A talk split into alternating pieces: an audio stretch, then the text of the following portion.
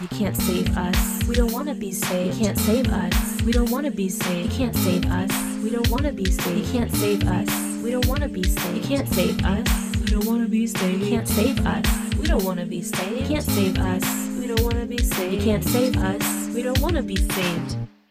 What's up, everybody? Welcome to a very special episode of White People Won't Save You. Normally, this is a podcast where we deconstruct white savior films and recontextualize them through a black and POC lens, but we're doing something special today in honor of a very, very amazing film that we just want to gush about and talk about.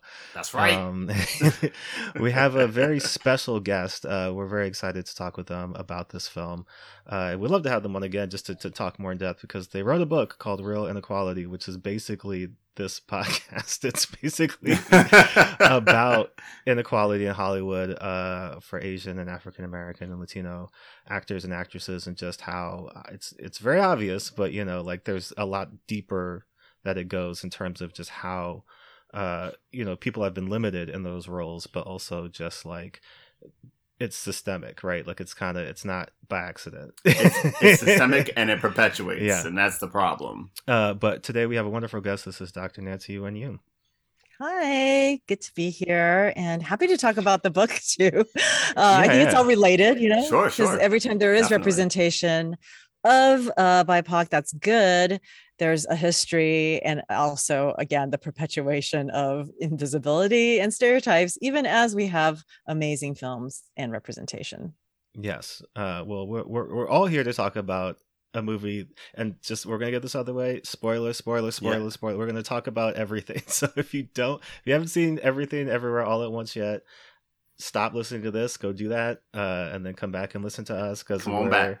you can't you can't there's no way to talk about this movie ambiguously like it's there's so much to get into and like it's very difficult to just describe the film if you haven't seen it but uh it's I- dense on purpose. yes um we just want to start out with just everybody's just general impression so nancy um you know after after the movie you know cut off and you're sitting there looking at the credits like what's what's going through your mind Well, I got to see it a couple of times. Um, uh, one day before the LA opening, and then the LA opening that had like, oh my gosh, like Ali Wong was there. All these like Mhm. really cool, important people, and all sorts of people that weren't even Asian, you know, that were there just watching the film. And and so the, the both of the experiences with the theater of folks that were excited about the film. I think the first time I saw it, it was just kind of awe, right? I think I it's it's rare to see a movie that kind of blows you away in in terms of things that you've never really seen before. I knew it was a multiverse film going in. I mean, the the trailer was incredible, right? So you're already pumped up. Mhm. And then I heard everybody say how awesome it was, and it still exceeded my expectations, right? So Yeah. that's I think the whole spoiler, even if we tell you what it is, I think you'll still be surprised by the film Yeah. because there's no way to describe it, I think, visually and and just um, the performances. Like even if we say, oh my gosh, all of them had award-winning performances, they all play kind of multiple characters. You have to really see it to believe it, right? And, yeah and we can say someone has hot dog hands, but until you see it on screen, you have no idea what you're what we're talking about. Exactly. And so it's just a very it's it it, it genre breaks and bends and it i think i think just kind of the entire film making film watching experience it's it just explodes it Yeah. Cameron, you've been you've been telling me about this movie since you've seen it every day. Uh, so I mean, just tell us a little bit about how you felt after you saw it the first time. Yeah, yeah. We really haven't had a chance to discuss it. All I we've recorded maybe two episodes since I've seen it, and all I've been wanting to do at the end of every episode is be like, Jordan, what do you think? What do you think? What, what's going on? What do we got? We got to talk about this. We have to talk about this. I mean, it, it was kind of like, like you said, genre bending, genre breaking, and like you said again, like you do have to see it for yourself. I could tell you, you know, it's about uh, a Chinese immigrant family running a laundromat, dealing with some monetary issues, some family issues, and I tip of the iceberg, tip of the iceberg, because literally the movie gives you something to think about, and then gives you two more ways to think about it Um, I think the way I put it on Twitter was the best way I can sum it up, honestly, which is if I saw this when I was 12 or something like that, this would be my Star Wars. Yeah. Like, this would be the thing that inspires me to be a part of film. Like, this is just, it's so exciting and so new. And so, like, I literally, I'm seeing things that I've never seen before, but I'm also seeing things that's like, oh, I could, I could do that if I put a camera on the edge of something and like, you know, there's the scene with the fanny pack fight scene where like the camera's on the fanny pack as he's spinning it around it on the floor to sweep the leg, and I was like, yeah. I could do that, but that's like, it's great to see it. You know, it's great to see fight scenes do something new. It's great to see fight scenes tell different stories. Uh, it, I mean, yeah, it's just, it, I feel like it's just an inspiration, honestly, more so than anything. It's just incredibly inspiring. That fanny pack scene, I think, really is so interesting in terms of representation because I think, you know, we think of fanny packs as kind of, you know, middle aged, maybe um, kind of suburban. I don't know. I like that. No, middle age is, is right. Middle age is correct. and and he is right, but then Mhm. it's like the what he does with it kind of explodes that idea that Boom. hey you know we can take something that is so kind of um boring and ridiculous and make it the most exciting weapon you've ever seen in your life And- For real though. and I, I tweeted about how he kind of single-handedly breaks the model minority nerdy Asian stereotype because Oh, you yeah. see him you see him in that kind of role and then you see him with the fanny pack and then you see what he does with the fanny pack he pretty, pretty much uh, kicks everyone's asses like in that scene Yeah, and yeah. and then he you know in another dimension he is he looks like tony leung from in the mood for love Mm. and he's hot like really really hot and it's the same guy you know his hair is slicked back a little bit but man it's like whoa you know we are all those things if you see Yes. us on the street Yeah. you might stereotype us but we're beyond what you see so I, I just love that about that Oh yeah. Well, and we're and we're talking specifically about Ke Huy Quan, and we're talking about his his character Waymond. Uh, and I think one of the things that I love so much about this movie is that like there's there's the textual right, and then there's the metatextual right, Yes. because this is a movie about a woman's life that you're you're seeing it from all these different perspectives and all these different points but it's really about the the the joke is that you know she's the perfect person to save the multiverse because she's bad at everything right and so she's Right. created all these different versions of herself that she can then tap into to to use the power to save the world and, and Mhm. all the different multiverses but you know it is like you know michelle Yeoh has had a very great career right she's done a lot of amazing things a lot of incredible things uh, but me and Nancy were talking before we started just about like she's never been like the top billed star of a movie, specifically an American film. And the fact that when you look at a lot of these careers, I mean, the people in this movie, first of all, are incredible, right? But specifically, you got Michelle Yeoh, right? You've got Ke Huy Quan, and then you've got James Huang, right? And they're Mhm. all these people who you it, it's it's difficult to say. I mean, Ke Huy Quan specifically, you can say has been limited, right? Because he came on the scene, um, you know, Data and the Goonies, and then Short Round and and Temple of Doom, and it was like, wow, this kid, he's got a he's got a career, he's going places, and then very quickly he kind of just fell out of favor. Like people were saying, he said himself, you know, it's kind of like, oh, you know, when you're the cute Asian kid, it's like we've got roles for you, but when you're like a 20 year old and then you're a 30 year old and then you're a 40 year old, it's kind of like you want to you want to act in a movie. But honestly, I mean, I would say his career is just as legendary as his co-stars. Honestly, Well- because those two roles are like iconic, Yes, you know, straight up. you know, but it's it's the it's the metatextual of like you know we're we're looking at a movie where it's a story about the limitations put on specifically you know Asian women, Asian im- immigrants, and how Mhm. All these things that she could have been, all these opportunities she could have had, all these dreams that she has that she's now getting to live kind of vicariously di- through different versions of herself.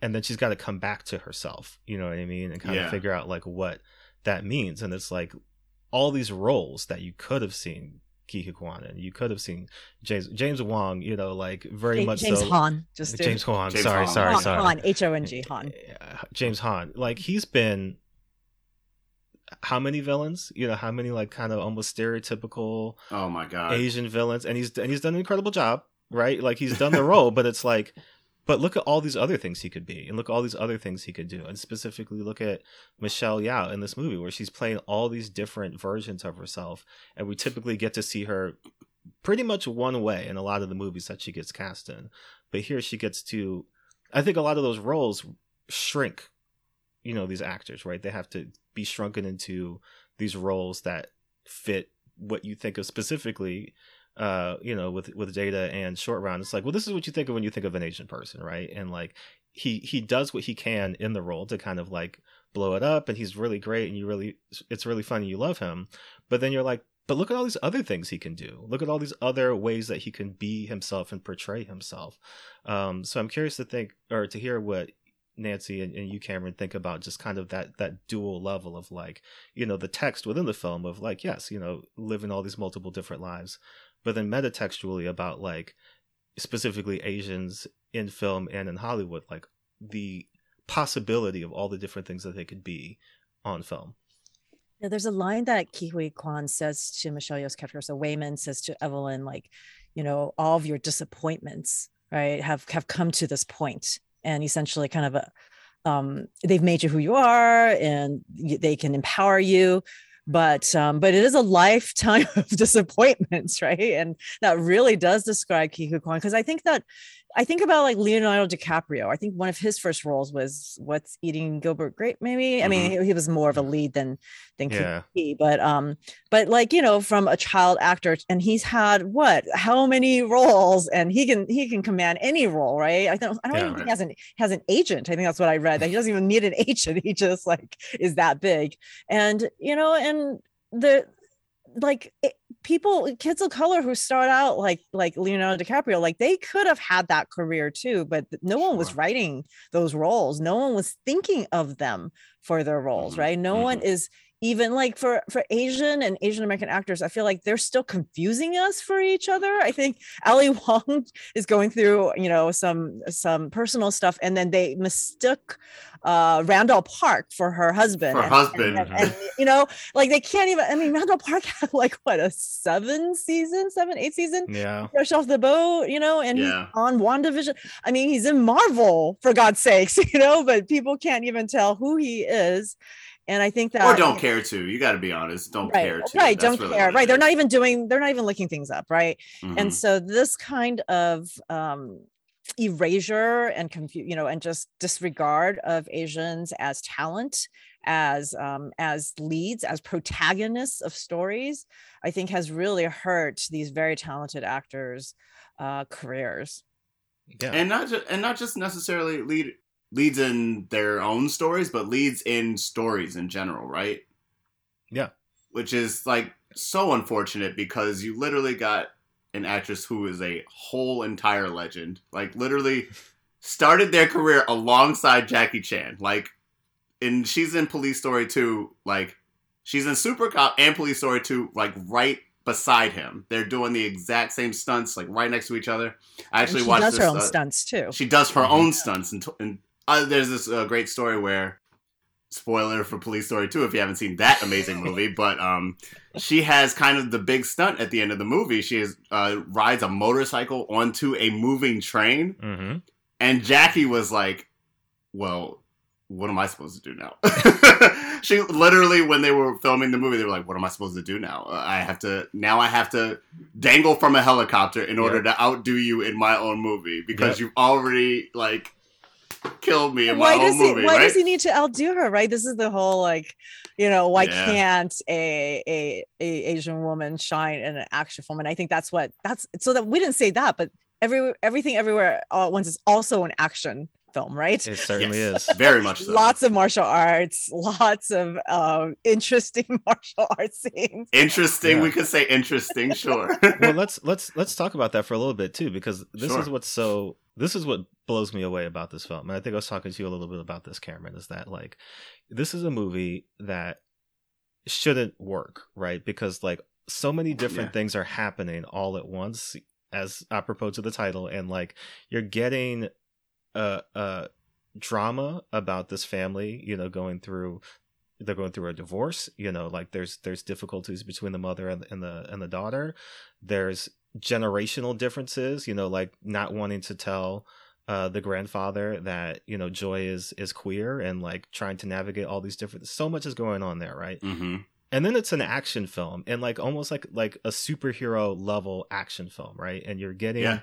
These incredible like i want to shout out Martial Club which is andy lee and brian lee who hmm did hmm the choreography and are if you see them they're they're the butt plug guys they're the two Yeah. guys who fight michelle yeoh with, with Which is like honestly like a top tier fight sequence in the movie. It's Yes. so strange. Like, kind of got to look away, but also be like, yeah "This is crazy." well the thing about it is like you you see all this like gonzo crazy over the top insane stuff even like hot dog fingers and Raccacoonie and like all this stuff that's just like this is absurd they're rocks at one point you're just like They're what- rocks for a good couple minutes of the movie.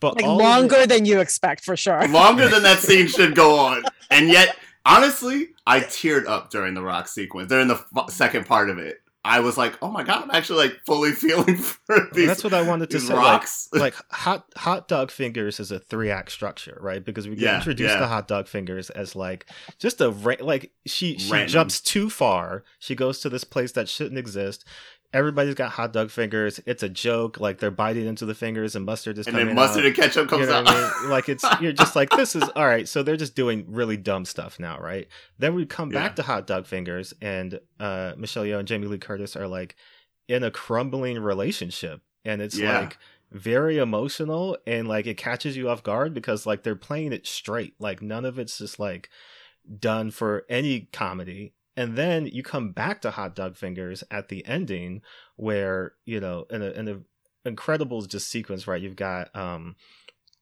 you've got you know Waymond is kind of you know telling her like I don't even know what what version of Waymond we would call him, uh, where they're in that alleyway and they're and they're talking. And One car she's- Y Waymond. yeah, Y- Ron y- Car yeah. Y Waymond. You know, it's just like I would have loved nothing more than to do laundry and taxes with you, right? And it's just kind Yeah. of like I.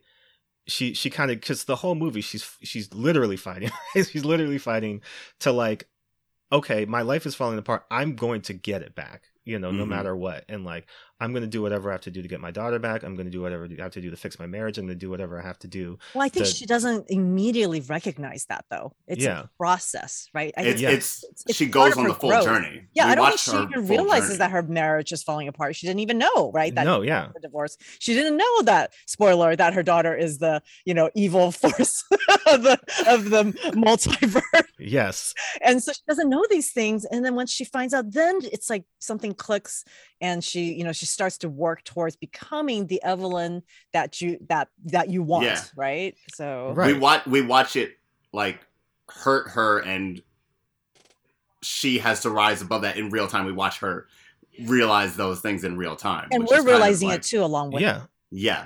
but then she she comes to the, the conclusion that like her like original I guess original Waymond uh, is how to describe him. Like you see him throughout the movie, and you know he's kind of like dancing in the background, and like he's goofy, and but Mm. she's like she comes to the conclusion like I'm gonna I'm gonna fight like you like and and my fight isn't gonna be like physically beating people up anymore, but like people are hurt and they're broken and they're going Oh through my things God. and like what can i do to help them and so like the end of the hot dog fingers three act is like she puts that back together you know what i mean? Like she she's like play me a song on the piano with your feet. With and your it's just feet. like simultaneously absurd but also like moving. And like that's the thing that this movie is able to do is like so many levels of things.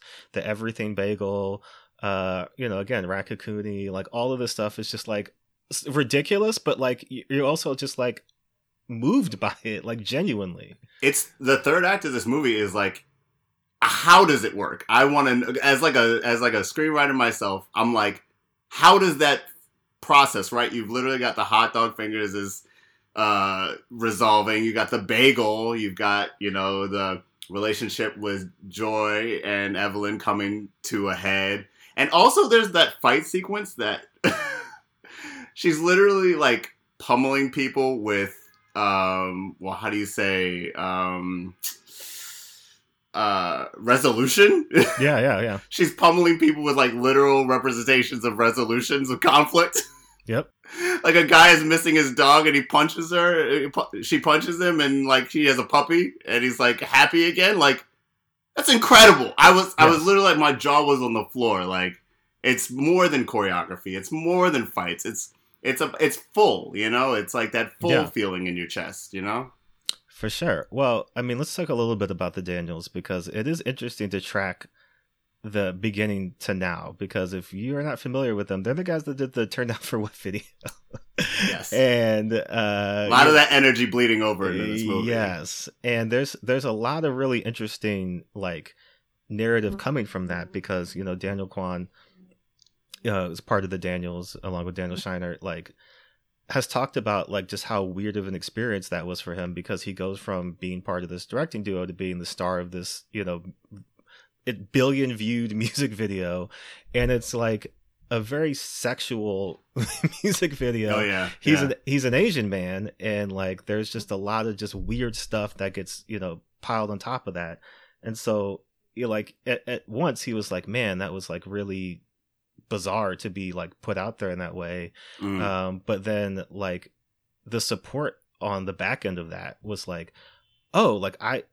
I belong here. Like I can do these things. Like I don't necessarily have to be confined to this one box, you know, where people are going to see me as, you know, Asian director or like, you know, the Asian part of this duo and like I'm Mm. kind of over here, but like, you know, I don't get to be my full self. But after that, it was kind of like not even like I can do whatever I want, but like, but why not do what I want? You know, why not pursue the stories and things that I want to do?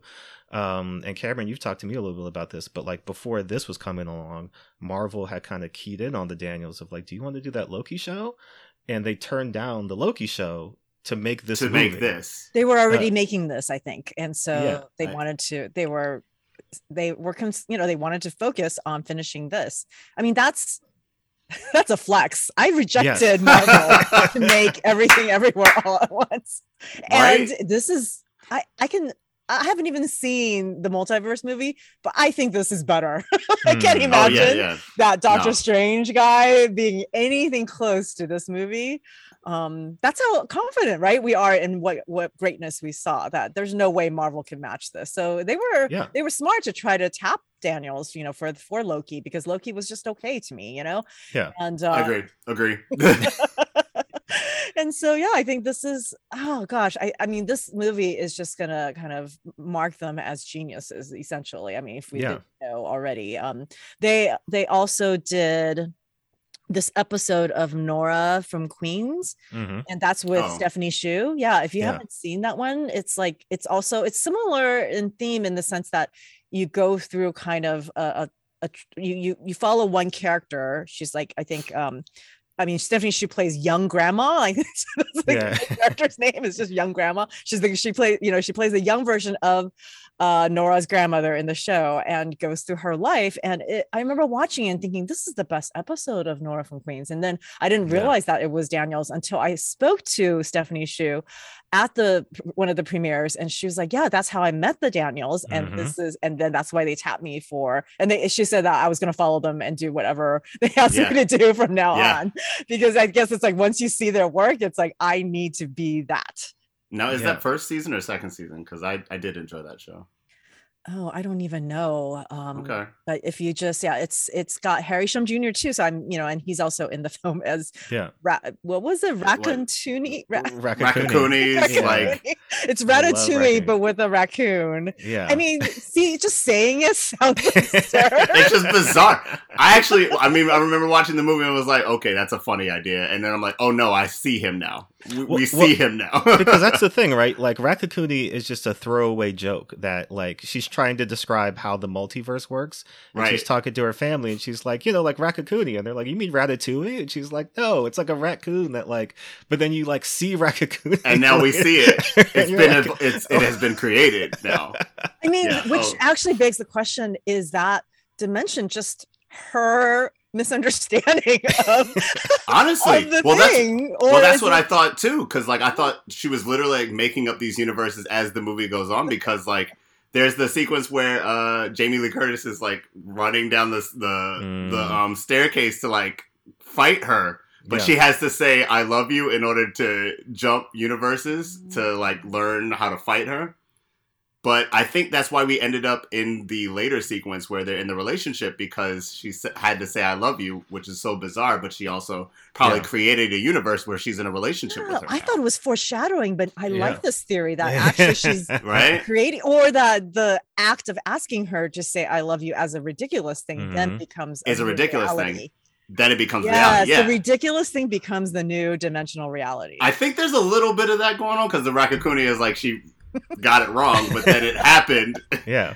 and it's, just completely so immigrant, bizarre. Actually, it's Yeah. like you know, immigrants are like trying to figure out what that was, and they link it with something else that they know, and it's hilarious. and go full on and full do it. You know, Yeah, it's hilarious, and then it becomes its own joke, like in the family yeah. or something. it's a hilarious movie. It's a hilarious movie. Um, Nancy, I kind of had a question for you. Um, I don't, and now I don't. Now, uh, Jordan, I didn't, I didn't uh, tell you about this question, but I was thinking about like you know, Black Panther is like a moment of like African American, like not, I won't say takeover because that's not really what it was, but it was like uh, affirming that you know we stand here in the Hollywood community, we can tell our own stories on a big scale, on a large scale. Does this feel like a little bit of that for the Asian community? Uh, for me, it definitely feels that way. I, I think Crazy Rich Asians was probably the version of Black Panther. Um, Mm-hmm. but not everybody was necessarily for that film because who Yeah, I wants to feel like- be, you know, just thought of as Crazy Rich? I mean, I honestly, I honestly stereotype. thought about Crazy Rich Asians informing that question too, because like, I don't think everybody was on board. I we thought were it was on like, board it- for representation. Like we were on board for this movie is the kind of test case, right, for us that if this Mm. hits, then Hollywood has to acknowledge that we can make money at the box office. That was that was my you know intention of supporting it, and I Yeah. enjoyed it, and I do love love rom coms. I thought, and I love the books, so I it was definitely enjoyable, but it didn't feel like oh my gosh, we've arrived, you know Yeah. yeah, and this yeah. movie definitely feels like we're doing amazing shit. you know, like that's that's how it felt. It felt like everyone has to acknowledge this as something genius. And that is, and yes, and Black Panther, I could totally see that because I felt that way. It to this day, no, no offense to Shang-Chi, but I still think Black No. Panther is kind of the the the best Marvel live action film, right? I think Yeah. That- that's why I brought it up because I felt like Black Panther was definitely this moment where black people kind of saw the dream, you know, saw the Mhm. dream in movies that we've always wanted to achieve, and then it happened on our terms too. Like Yeah. we wrote the story, we uh, the references are real and baked in, and like they feel like a part of the story. They feel like a part of these characters' motivations, and like where when I watch everything everywhere all at once, I feel like this is a completely like it's a it's based in the real Chinese experience living in America. You know, you kind of come here, you kind of create a business for yourselves, uh, try to just like work it on your own, and then the world doesn't necessarily match up with what you thought when you would get here, right?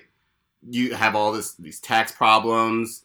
Uh, they're not really looking to help you. The government isn't really trying to help you when it comes to those problems. Um, and you kind of get left in the lurch, but you have this strong culture to pull from and to access. And I felt like that was kind of what was going on in the, and the story. trauma, the trauma, And the- and the trauma of that. splinters the family, that carries from the home country, her abandonment from her father. Right, from Mhm. generation to generation, where the second generation is not necessarily tied to those same those same things, those same uh, morals.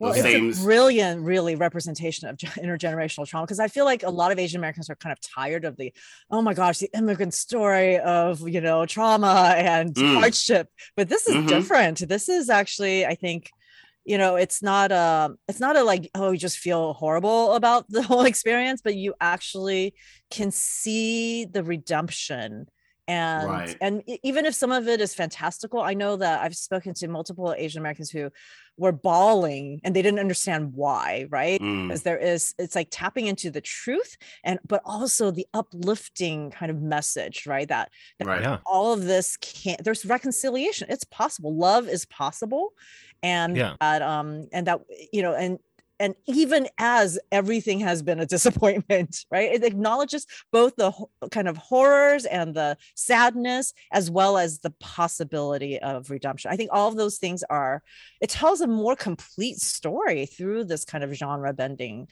um farce slash sci-fi i don't know we Well, can just because, throw like- everything in there so because you have the abil- ability to like like they're rocks, so they have to sit there and have that conversation, right? They're Yeah. forced to have these conversations in rocks these with googly eyes rocks with googly. don't forget when she turned around, when she turned around with the googly eyes, I like almost lost my shit. I'm dead Right. serious. It's hilarious, but it's also like right in the middle of that like really heart wrenching moment. It's like dead center in that moment. Yes, she turns and the around with the googly googly eyes, eyes. as a theme with Oh. Waymond. I think see, we don't even know for sure Waymond is the is the one that had put the googly eyes on the bags. There's so much left uh, right. Yeah. unknown that you you realize you have to kind of guess, and it doesn't. You have to infer, yeah. It doesn't matter if you know for sure or not No. That's like what an amazing film, right? Where you Right? don't know, but you it, that's part of the point is that you don't have to know everything. Yeah, I think the movie does a beautiful job of world building, right? But Mhm. also Yes. like trust in the audience to like watch the movie. You know what I mean? Like it it's not- doesn't, yeah, it doesn't insult the audience. Like, did you see that five seconds ago? So now you know what this means. Like, I feel like not, no, sh- no shots on Marvel again, but I feel like I, I've, I've been watching these Marvel movies for a minute, and I feel like I have to know, like, did they grab the idol like five minutes before that, so they have the power to do such and such? Yeah. And like this movie is just like, like we just talked about with the "I love you" three act situation. Like, did you catch that? Like that might be it, or like, did Yeah. you catch that this could be it from earlier? Like. That, Or- that rewards you so much more when you watch these movies. And rewards than, like, multiple being viewings told. too. Because Yeah, it- like I remember, you know, Get Out. You watch Get Out the first time, and you're just like, "Damn!" But then when you go back with the knowledge, you know, after the fact, and you see all those things and like things that people are saying to each other, just like, "Oh my god!" Like, I honestly didn't catch the Fruit Loops and milk thing. I just thought she Yeah. was just a weird thing that she was doing, and I was like, "Oh, she's separating them." Oh! Like I didn't catch any of that the first time around. You know?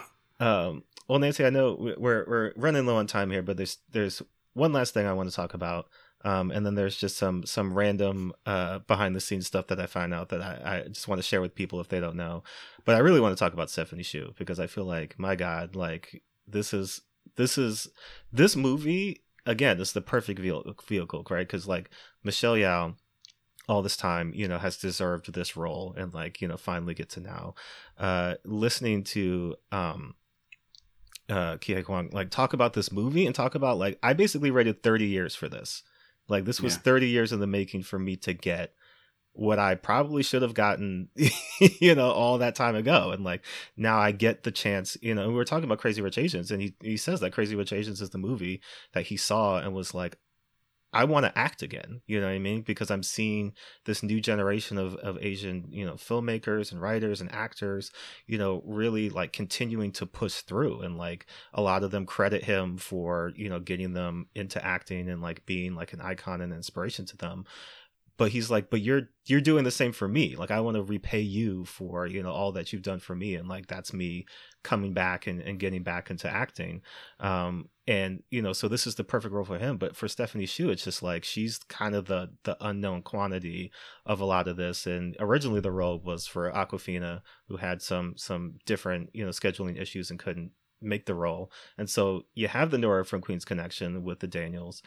She originally also was kind of like in a weird position because she was gonna do this thing. She was gonna be in Shang Chi. She's in Shang Chi, um, but they were filming this movie, and then it was like, oh, I can't go do that Marvel thing, you know. But the pandemic happened, and like they kept up with her, so she's she's kind of building this momentum, right? Where she has a very small part in that. She's if you don't recognize her, she's the friend in Shang Chi who's kind of like talking to them in the beginning at the end. Um, oh yeah. Oh wow. uh and but now like you see her given range and space and oh like yeah. All of this and acting ag- again against these like titans of of film, Legends. you know? Actual legends. and she's at points not only just keeping up but also like kind of stealing the scene in the movie from them uh and so you know what what was your reaction to her performance in this movie because i think everybody killed it everybody was incredible but i definitely came away from this movie really hoping and wishing like i want to see her in so many things Yeah, I think she made me. I mean, I probably identified the most with her as you know, as a child of immigrants, um, Mhm. in terms of having you know parents where you feel like you can never please them, you'll never be good enough, you'll never kind of make up for all the trauma that they carry, right? And then you end up Mhm. having to kind of um, you know work with all the trauma that you are new trauma as well as the inherited trauma.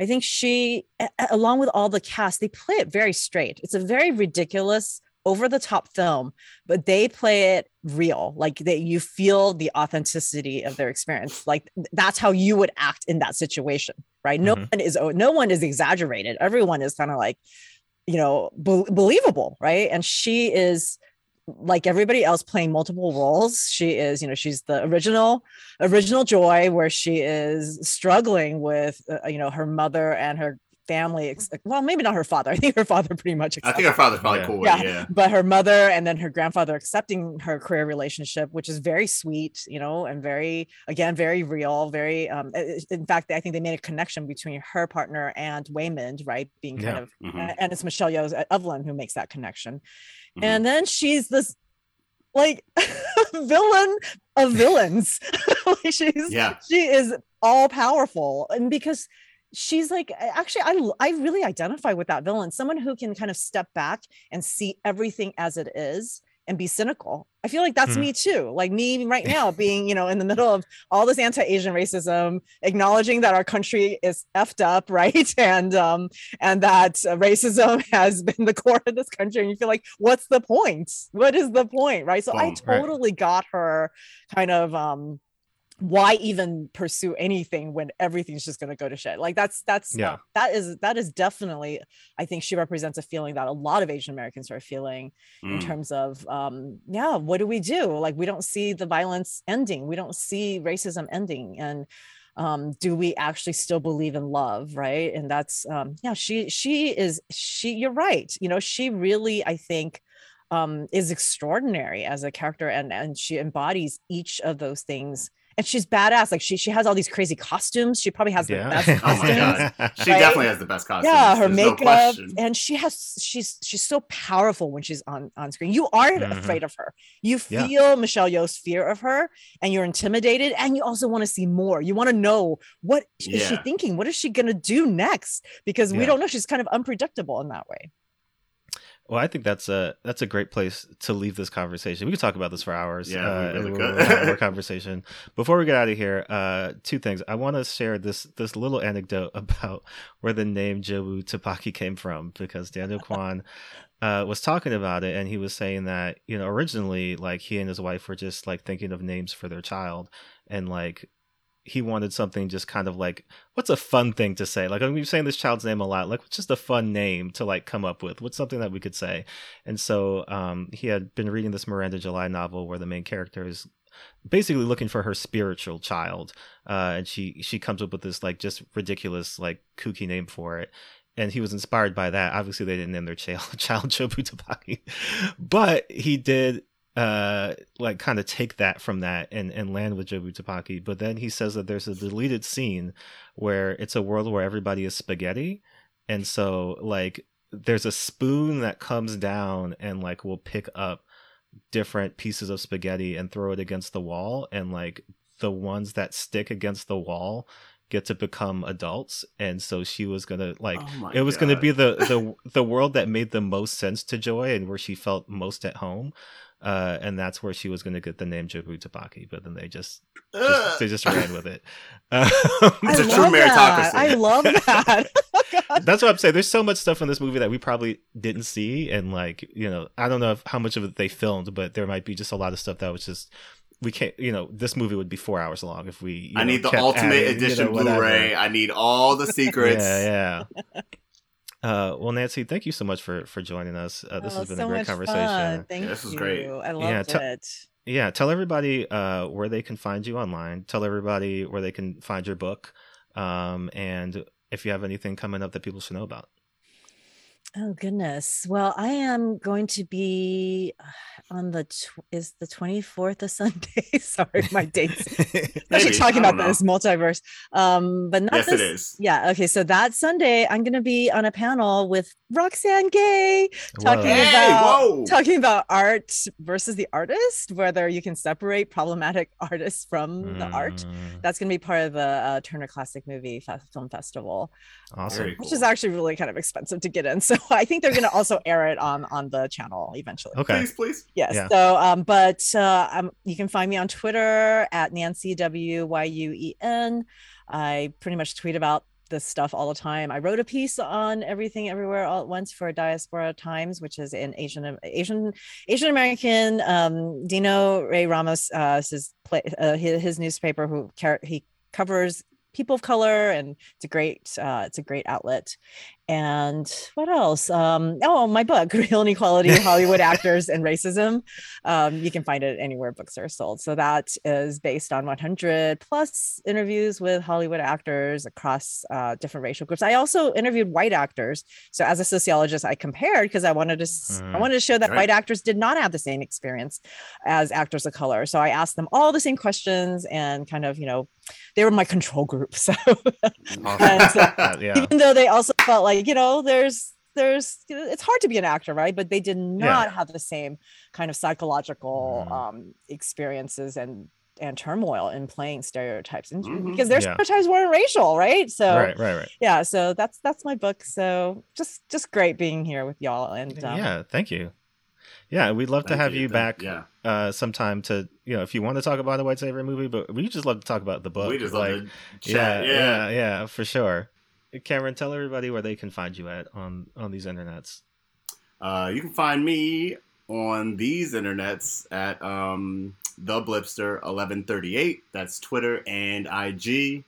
I be posting foolishness from time to time. Um, and you can also find my sketch comedy group, To Karen with Love, at To Karen with Love on Twitter.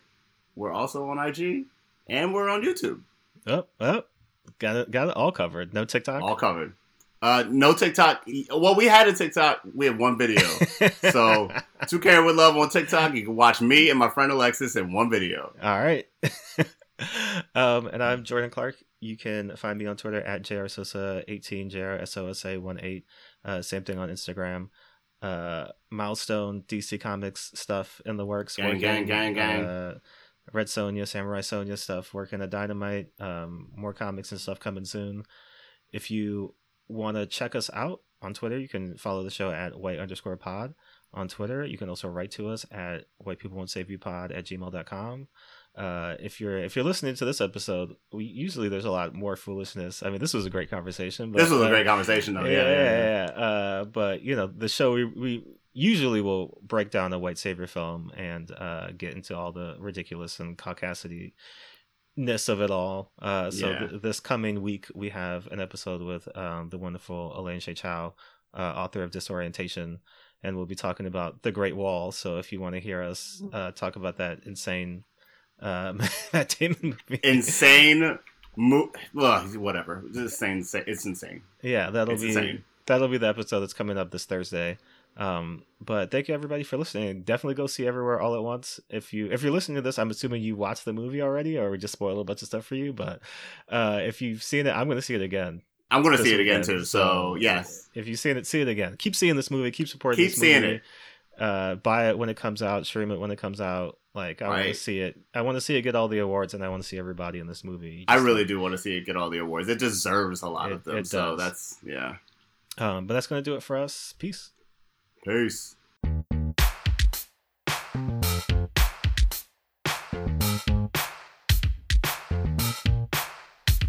You can't save us. We don't wanna be saved. You can't save us. We don't wanna be saved. You can't save us. We don't wanna be saved. You can't save us. We don't wanna be saved. You can't save us.